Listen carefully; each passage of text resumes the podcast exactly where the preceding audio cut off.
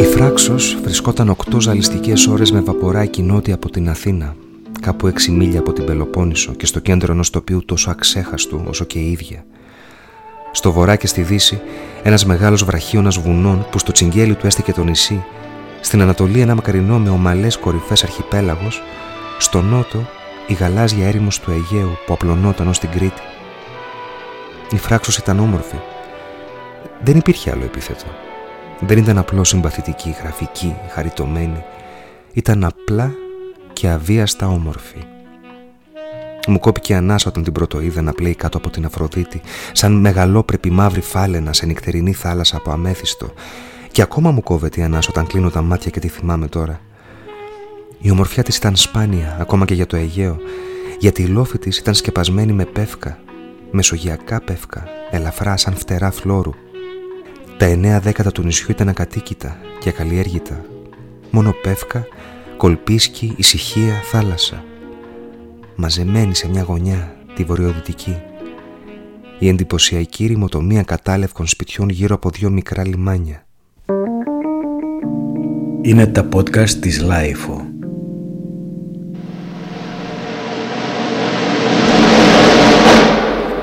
Ο μάγος του Τζον Φόουλς ή οι Σπέτσες ως τόπος μαγείας. Τι είναι αυτό που διατηρεί ανέπαφη τη μαγεία του θρυλικού μυθιστορήματος του Τζον Φόουλς, το οποίο ετοιμάζεται να γίνει σειρά, μετατρέποντας τις Σπέτσες και το ελληνικό καλοκαίρι σε ένα τόπο λογοτεχνικής αναφοράς. Ένα κείμενο της Τίνας Μανδυλαρά. Τα αποσπάσματα από το βιβλίο «Ο Μάγος» του Τζον Φόουλς διαβάζει ο ηθοποιός Αντίνοος Αλμπάνης.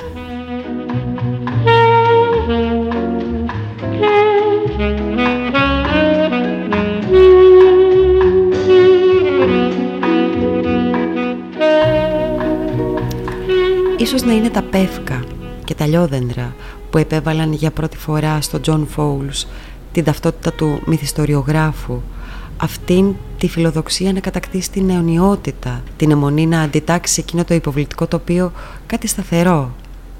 Όπως οι αρχαίοι θεοί σφράγιζαν την παρουσία τους στους μύθους, Άρτεμις, Αφροδίτη, Άρης, ακόμα και Ποσειδώνας, κάνοντάς την ανεξίτηλη στην αιωνιότητα, έτσι και ο ίδιος αντιλήφθηκε ότι μπορεί να τους αντικρίσει μεταφέροντάς τους στον σύγχρονο κόσμο και στο νησί των Σπετσών έβαλε στο μυαλό του το απόλυτο μυθιστόρημα ενηλικίωσης με φόντο το μικρό νησί του Σαρονικού στο οποίο έζησε για μία τριετία και ο ίδιος και έχοντας κατεληφθεί από το πάθος της ολοκλήρωσης βάλθηκε να πετύχει το αδύνατο με μανία. Ένα βικτοριανή σκοπής αφήγημα μεταφερμένο στο ελληνικό καλοκαίρι και όχι μόνο, ένα γοτθικό αποχρώσεων αστυνομικό με τη σφραγίδα του Ντεσάντ εντοπισμένο στο ομιλίχιο περιβάλλοντος πετσών, ένας εξυπηρικών αποχρώσεων magnum opus για τη λογοτεχνία ως μαγεία, με τους αρχαίους θεούς να παίζουν ενεργό ρόλο στην πλοκή και τα κατάφερε. Ο αξέχαστος μάγος του, που κυκλοφορεί στα ελληνικά σε επίσης μαγική μετάφραση του Φέδωνα Ταμπακάκη και η εισαγωγή του ίδιου του συγγραφέα από τις εκδόσεις της Εστίας, ξεπερνά τα όρια της επινοημένης εκ των υστέρων λογοτεχνικής πρωτοπορίας ή του περίφημου μεταμοντερνισμού και γίνεται ένα κλασικό ανάγνωσμα που πλέον συγκαταλέγεται στα καλύτερα όλων των εποχών και ετοιμάζεται να γίνει τηλεοπτική σειρά από τον Σαμ Μέντες.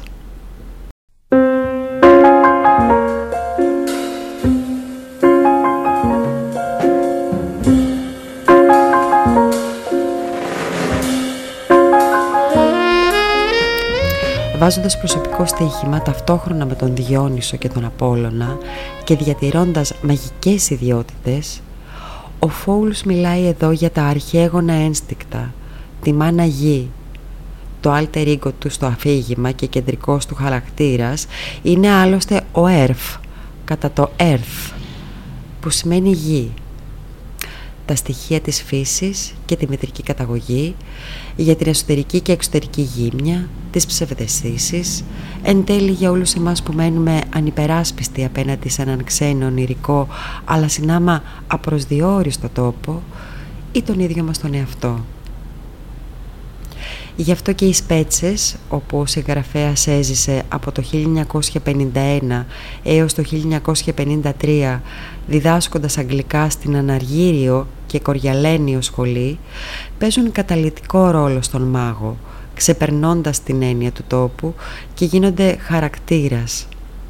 Αν το Λονδίνο είναι ο τόπος καταγωγής, από όπου ξεκινά το μυθιστόρημα και όπου ο κεντρικός του ήρωας, ο Νικόλας Έρφ, βιώνει μια οριθυμένη και σταθερή ζωή, η φράξος, δηλαδή οι σπέτσες, ανάγεται σε δυναμικό τόπο απελευθέρωσης. Η εκκλέζικη κουλτούρα είναι για τον ήρωα ένα οχυρό που λειτουργεί ως ανάχωμα στις προσωπικές φιλοδοξίες και επιδιώξεις και παρότι προσφέρει ένα ασφαλές καταφύγιο γίνεται το μέρος όπου ο ίδιος ο πρωταγωνιστής χάνεται και από, από το οποίο προσπαθεί να ξεφύγει. Ωστόσο, η αρχική του φυγή έχει κάτι σχεδόν αναγκαστικό και αποστασιοποιημένο αφού η ιδενοβληπτική του στάση απέναντι στα πράγματα τον κάνει να παρατηρεί και πολύ λιγότερο να συνειδητοποιεί τι είναι αυτό που θέλει. Σημασία έχει να μπορέσει να παρασυρθεί και να φεθεί εκεί όπου το πρόσταγμα δίνει τη ζωτική δύναμη και όχι λογική, ώστε να γίνει ο ίδιος κάτοικος του ονείρου και μόνιμος μεταμορφωτής του.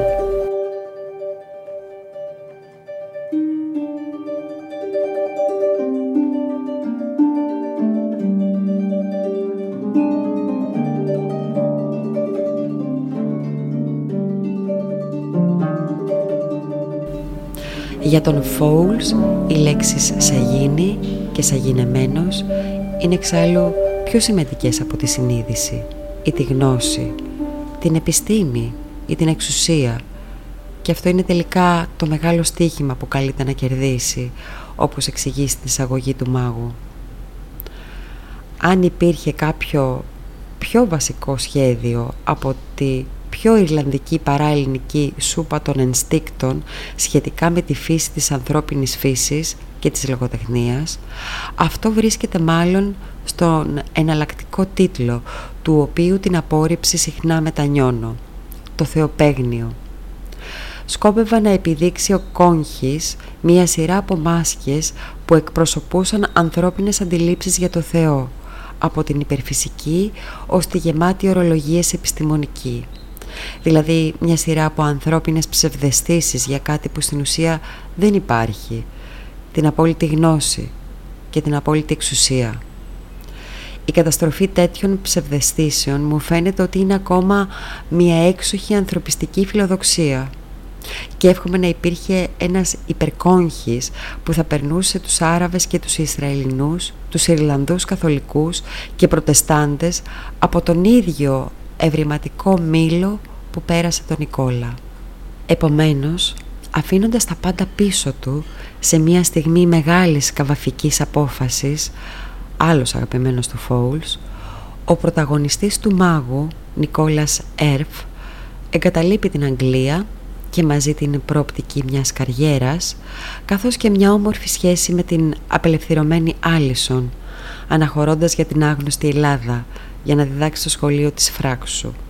Τα πάντα μοιάζουν να αποκαλύπτονται εδώ στην πραγματική και ταυτόχρονα ονειρική τους διάσταση αφού δεν συνδέονται με τίποτα ασφαλές και γνώριμο.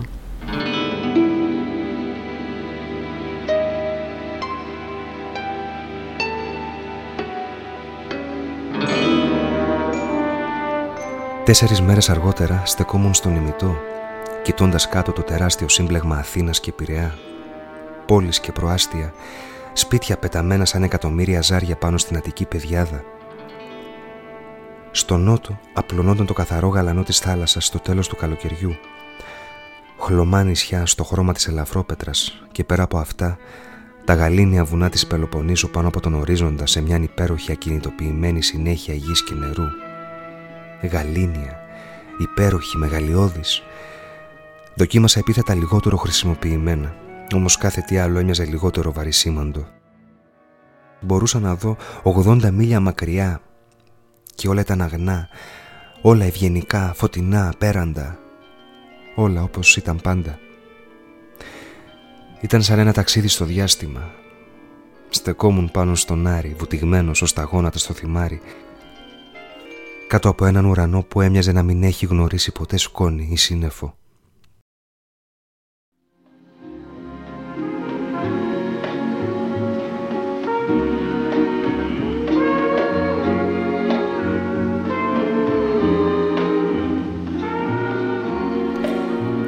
Κοίταξα τα χλωμά λονδρέζικα χέρια μου. Ακόμα κι αυτά έμοιαζαν αλλαγμένα, εμετικά ξένα, αντικείμενα που θα έπρεπε να είχα απορρίψει από καιρό. Όταν αυτό το απόλυτο μεσογειακό φως έπεσε πάνω στον γύρο μου κόσμο, μπόρεσα να δω πως ήταν υπέροχα όμορφο. Όταν όμως με άγγιξε, ένιωσα πως ήταν εχθρικό. Έμοιαζε να διαβρώνει, όχι να εξαγνίζει. Ήταν σαν να βρισκόμουν στην αρχή μιας ανάκρισης κάτω από προβολής. Ήδη μπορούσα να δω το τραπέζι με τα λουριά από το άνοιγμα της πόρτας. Ήδη ο παλιός εαυτός μου ήξερε πως δεν θα αντιστεκόταν. Λίγο ο τρόμος, το ξεγύμνωμα έως την ουσία του έρωτα, γιατί ένιωθα ολοκληρωτικά και για πάντα ερωτευμένος με το ελληνικό τοπίο από τη στιγμή που έφτασα. Όμως με τον έρωτα ήρθε και ένα αντιφατικό, σχεδόν εκνευριστικό συνέστημα, καθώς ένιωθα την ανικανότητα και την κατωτερότητα, σαν να ήταν η Ελλάδα μια γυναίκα τόσο προκλητική σεξουαλικά που έπρεπε να την ερωτευτώ σωματικά και απελπισμένα και την ίδια στιγμή τόσο ήρεμα αριστοκρατική που θα ήμουν ανίκανος να την πλησιάσω. Κανένα από τα βιβλία που είχα διαβάσει δεν εξηγούσε αυτή την καταχθόνια μαγευτική, την ιδιότητα της Κύρκης που έχει η Ελλάδα, την ιδιότητα που την κάνει μοναδική.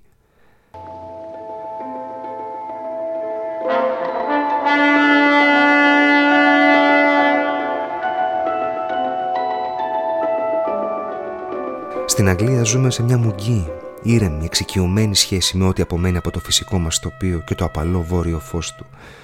Στην Ελλάδα το φως και το τοπίο είναι τόσο ωραία, τόσο ζωντανά, τόσο έντονα, τόσο άγρια που η σχέση είναι αμέσως αγάπη μίσος. Μια σχέση πάθους.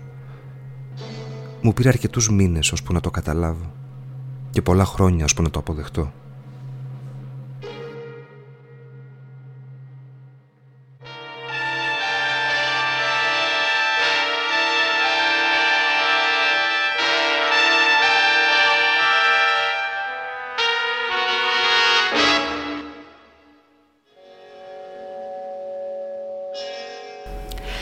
Με την ακιδεία και βαρεμάρα που προκαλεί αρχικά ο μη τόπος, εκεί όπου καταργούνται οι ταυτότητες και αποκαλύπτεται μονάχα ο εαυτός, ο ΕΡΦ μοιάζει να περιφέρεται με ένα μοναδικό πουκάμισο, με τις πέτρες να καίνε κάτω από τα πόδια και τη φαντασία να εξαντλείται σε ερωτικά παραλυρήματα, νιώθοντας ωστόσο ότι αποβάλλει σταδιακά το παλιό δέρμα των μεγάλων φιλοδοξιών και των προκαταλήψεων σαν το φίδι. Άλλωστε στους φιδίσκους δρόμους του νησιού μαθαίνει να απολυτρώνεται από το άγχος της ποιητικής ταυτότητας, από την αυνανιστική λογοτεχνική εικόνα του εαυτού που είναι κυρίαρχη στην αρχή. Όταν μάλιστα συνειδητοποιεί ότι η αλήθεια πέφτει πάνω του σαν ήλιος που καίει, αναλογίζεται μια σπουδαία φράση της Έμιλι Ντίκινσον. Η έκδοση δεν είναι δουλειά των ποιητών, το να είσαι ποιητής είναι το παν. Το να αναγνωρίζεσαι ως ποιητής είναι το τίποτα. Οπότε, απελευθερωμένος πια, γίνεται ένας μεγάλος κοινικός που αποσυνθέτει την προηγούμενη ζωή του, ενίοτε και ένας μεγάλος χιουμορίστας που σαν άλλος Στέρν την περιγελά, γιατί ξέρει ότι πάνω του κυριαρχεί μια σκέψη ταυτισμένη με τη μοίρα. Για την ακρίβεια, βρίσκεται στο έλεος της. Προς στιγμήν γίνεται ένα άθυρμα παραδομένος σε αυτή την απίθανη λιθαργική λύθη, την νοσταλγία φυγής και την αδημονία μεταμόρφωσης που κάνει τη ζωή στη φράξο όλο και πιο ανυπόφορη, όπως κάθε μεταβατική διαδικασία, γράφοντας γράμματα που δεν στέλνει ποτέ στον εξωκόσμο, πηγαίνοντας ενίοτε σε πορνεία στην Αθήνα, κάποια στιγμή νομίζει ότι έχει κολλήσει σύφυλλη και επιστρέφοντας ακόμα πιο πολύ στον αυτοκτονικό εαυτό του. Ώσπου σε μια ξαφνική λογοτεχνική μεταστροφή εκεί ανάμεσα στην απόλυτη αποσύνδεση της Άγριας Ελλάδας φτάνει ως την πόρτα του Μωρίς Κόγχης ενός γιατρού που ζει στην Φράξο με τις μνήμες του και ανάμεσα σε παράξενα αντικείμενα, φωτογραφίες, πίνακες του Μοντιλιάνη αλλά και μάσκες με πανέμορφα κορίτσια. Ένα από τα οποία πέφτει στην αντίληψη του άπειρου Νικόλα και δεν λέει να φύγει. Η Λίλη Μοντγκόμερι είναι μια προ-ραφαελιτική φιγούρα. Παλιά ιστορία του Κόγχης από το 1915 που ξεπροβάλλει σαν φάντασμα μεταξύ πραγματικότητας και φαντασίας σαν ένα ερωτικό όραμα ανίποτης έντασης. Τελικά όμως αποδεικνύεται ότι δεν είναι αυτή που νόμιζε δηλαδή μια δαιμονική γυναίκα που στοιχιώνει τα όνειρα αλλά μια σύγχρονη Julie Holmes που έχει μια δίδυμη αδελφή με την οποία αρχίζει να ξετυλίγεται ένα παράξενο ερωτικό γαϊτανάκι. Και κάπου εκεί, αφημένος στην πανούργα μαγεία του κόγχης, των δύο σαγηνευτικών δίδυμων κοριτσιών, αλλά και ηρώων βγαλμένων από τους αρχαιολινικούς μύθους, από τα χρονικά του 17ου αιώνα και το παρελθόν, τον Τράιντεν και τον παράξενο Ρόμπερτ Φούλξ, ο Νικόλας Έρφ σκέφτεται τον Πρόσπερο, εκείνον τον παράξενο δούκα του Μιλάνου που ασχολούνταν με τις μυστικιστικές τελετές στην τρικυμία του Σέξπιρ. Αυτό δεν γίνεται τυχαία, αφού όλο το αφήγημα μοιάζει να ακροβατεί ανάμεσα στη δωδεκάτη νύχτα με το όνομα του Μαλβόλιο να επανέρχεται πολλές φορές στην αφήγηση καθώς μπερδεύεται ανάμεσα στις δίδυμες γυναίκες και τη σεξπυρική τρικυμία με τον ίδιο να καταλήγει σε ένα ανάλογο φανταστικό νησί όπου συμβαίνουν όλα τα παράξενα και όπου απόλυτος κυρίαρχος είναι ο πρόσπερος. Η εξουσιαστική βία και ο σαδισμός που επανέρχεται στις αναφορές του Φόουλς όπως και στο άλλο του έργο στον συλλέκτη αλλά και τα άγρια ένστικτα που μετατρέπουν τους πρωταγωνιστές σε ορμητικά όντα μοιάζουν να κατευθύνουν καθοριστικά την πλοκή. Και εδώ είναι που ανεχνεύεται η πρωτογενής φυσική ρίζα του ανθρώπου και του πολιτισμού. Επίσης, όχι τυχαία, ο Κόγχης είναι ιατρός και η μυστήρια πρώην γυναίκα του και ερωμένη του ΕΡΦ κλασική φιλόλογος, ενώ αμφότεροι μοιάζουν να έχουν μια συνολική αντίληψη της ζωής που εμβολιάζει τη φύση με την ιστορία. Τρομερές οι αναμνήσεις του Κόγχης από τις μέρες της ελληνικής αντίστασης στο νησί της Κρήτης σε ένα κρεσέντο αντιπολεμικού λόγου ή η αρχαία ελληνική ιστορία που μοιάζει να διαπερνά τη συνείδηση της φυσικής ιστορίας του ανθρώπου.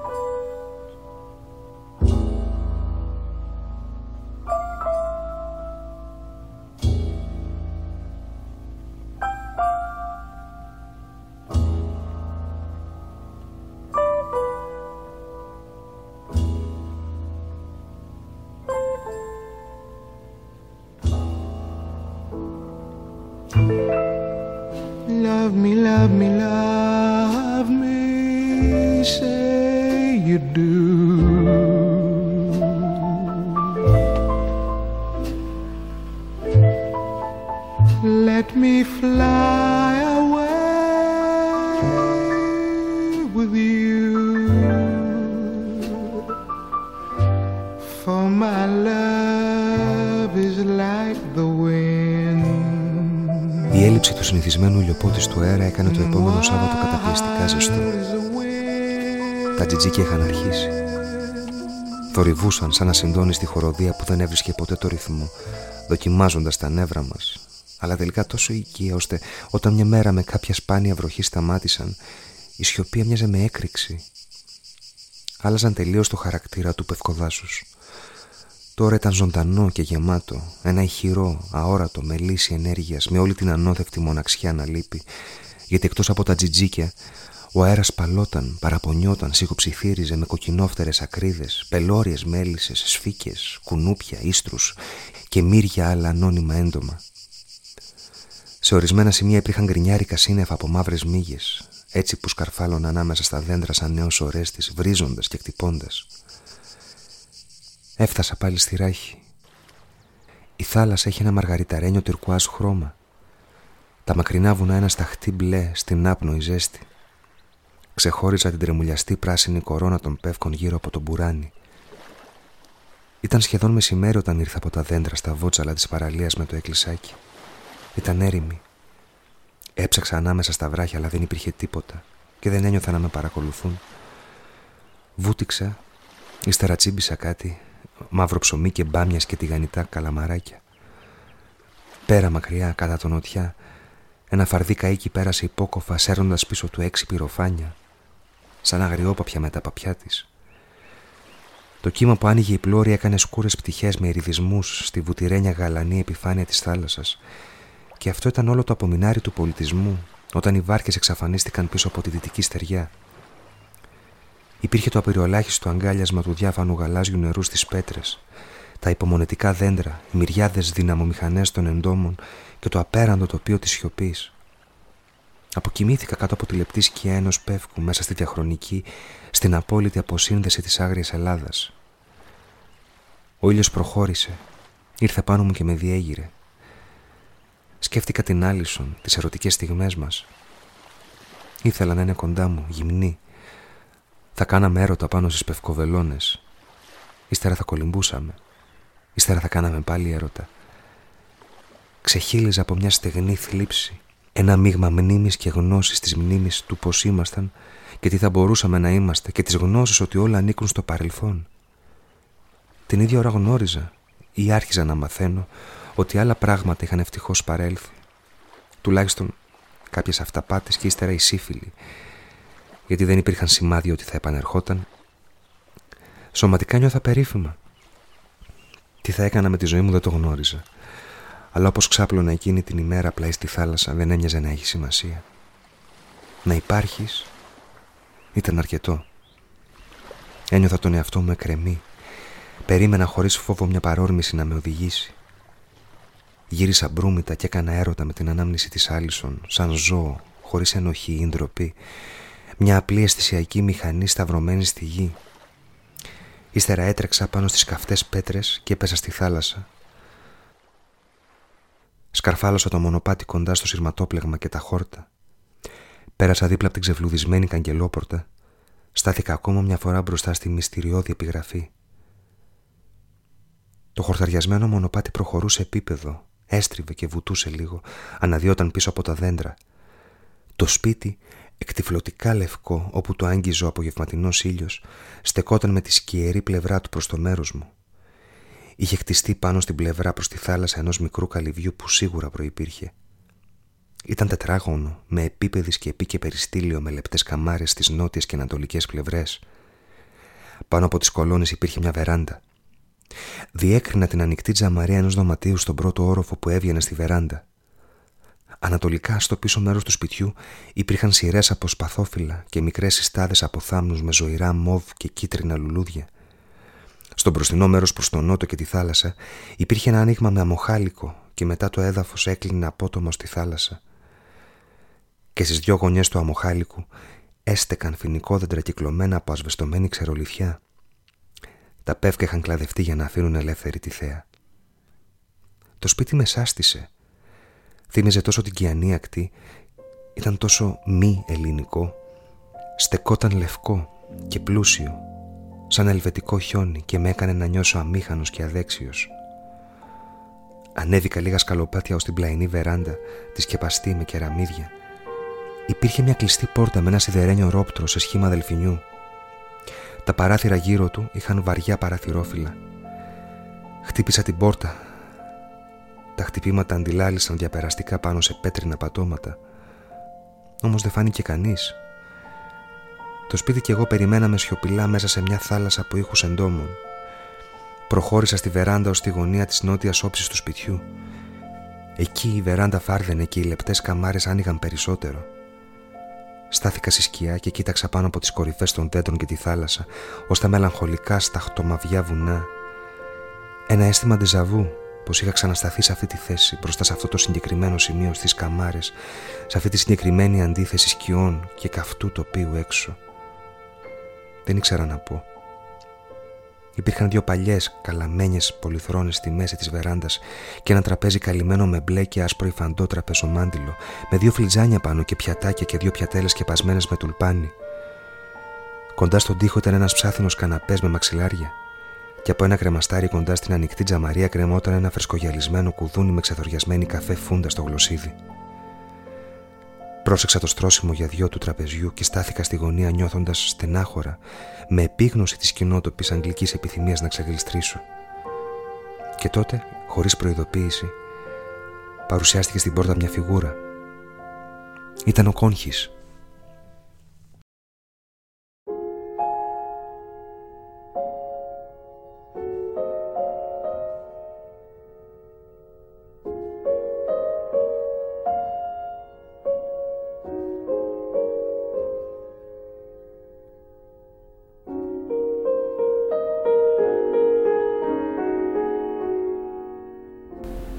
οι παλατινοί ποιητές οι οποίοι αναφέρονται συχνά και οι αρχαιολινικοί μύθοι δείχνουν να αναδεικνύουν μοναδικά την ιστορία του τόπου μέσα στο οποίο αναπνέουν. Στο πέρασμα των αιώνων τα ίδια στοιχεία της φύσης. Το θαλασσινό αλάτι, η ελιά, το κρασί και το θυμάρι. Και όλα αυτά δεν είναι μεταφυσικά στοιχεία αλλά απτά και ενσώματα. Όμως ακόμα και οι μεγάλες θρησκείες έχουν να κάνουν με το απτό υλικό από το οποίο είμαστε φτιαγμένοι όλοι. Ο λατρεμένος του Φόουλς, Τσέστερτον, έλεγε ότι αυτό που ξεχωρίζει τις θρησκείες από τις δυσιδαιμονίες είναι ο γνήσιος ηλισμός τους που διαπερνά τους αιώνες. Επειδή ένα άστρο εκρήγνεται και χίλιοι κόσμοι σαν το δικό μας πεθαίνουν, ξέρουμε πως υπάρχει αυτός ο κόσμος αυτό είναι το χαμόγελο. Ότι αυτό που μπορεί να μην είναι, είναι. Γράφει ο Ιωνί θρησκευόμενος ο Φόουλς για το χαμόγελο της ερωμένης του που αντέχει στην αιωνιότητα και στον χρόνο. Και αυτό είναι που σε κάνει να καταλαβαίνεις σωματικά το μεταφυσικό στοιχείο. Στιγμή με στιγμή το να είσαι νέος και αρχαίος, ένας Οδυσσέας στο δρόμο για την Κύρκη, ένας Θησέας στο ταξίδι του για την Κρήτη, ένας Ιδίποδας που ψάχνει ακόμα τη μοίρα του. Δεν μπορούσα να το περιγράψω. Δεν ήταν καθόλου φιλολογικό συνέστημα, αλλά ένα έντονα μυστηριώδες παρόν και ένα συμπαγές αίσθημα συγκίνησης, να βρίσκεσαι σε μια κατάσταση όπου όλα μπορούν να συμβούν. Όντως, συμβαίνουν έρωτες, τριαδικά ερωτικά σχήματα, σεξουαλικές στιγμές που σκανδάλισαν τα μεταπολεμικά ήθη του βιβλίου, όργια, ακόμα και φόνοι και εικονικές αυτοκτονίες. Οι σπέτσες από ένα άλλοτε γαλήνιο σκηνικό για κάποιους τυχάρπαστους Βρετανούς περιηγητές μετατρέπονται στο ιδανικό ταμπλό βιβάν ενός ακραίου, οργιαστικού, σεξπυρικού πυθιστορήματος που αγκαλιάζει όλες τις πτυχές της γνώσης ακριβώς επειδή δεν χρειάζεται να εξηγεί.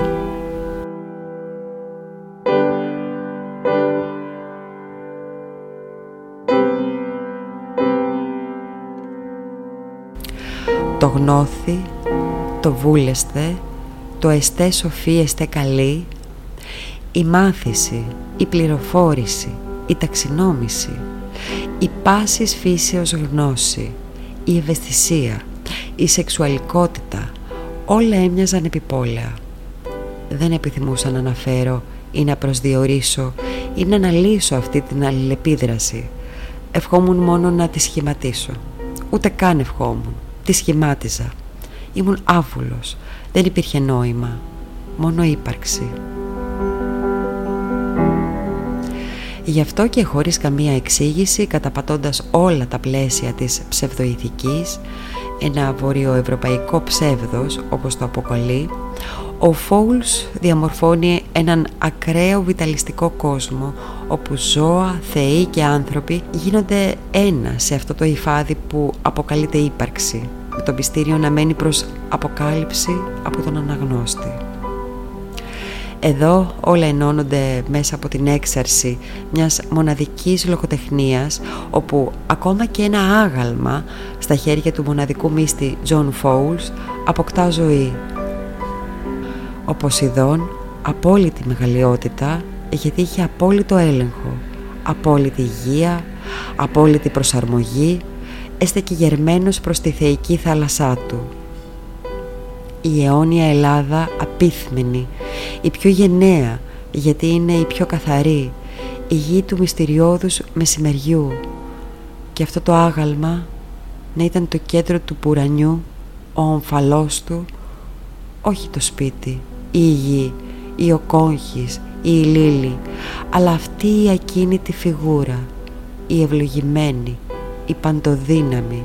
Κι όμως ανίκανη να παρέμβει ή να μιλήσει, ικανή απλώς να υπάρχει και να ορίζει. Πολλά τα δόξα σοι σπουδαίε μάγε Τζον Φόουλς και θαυμαστά τα έργα σου.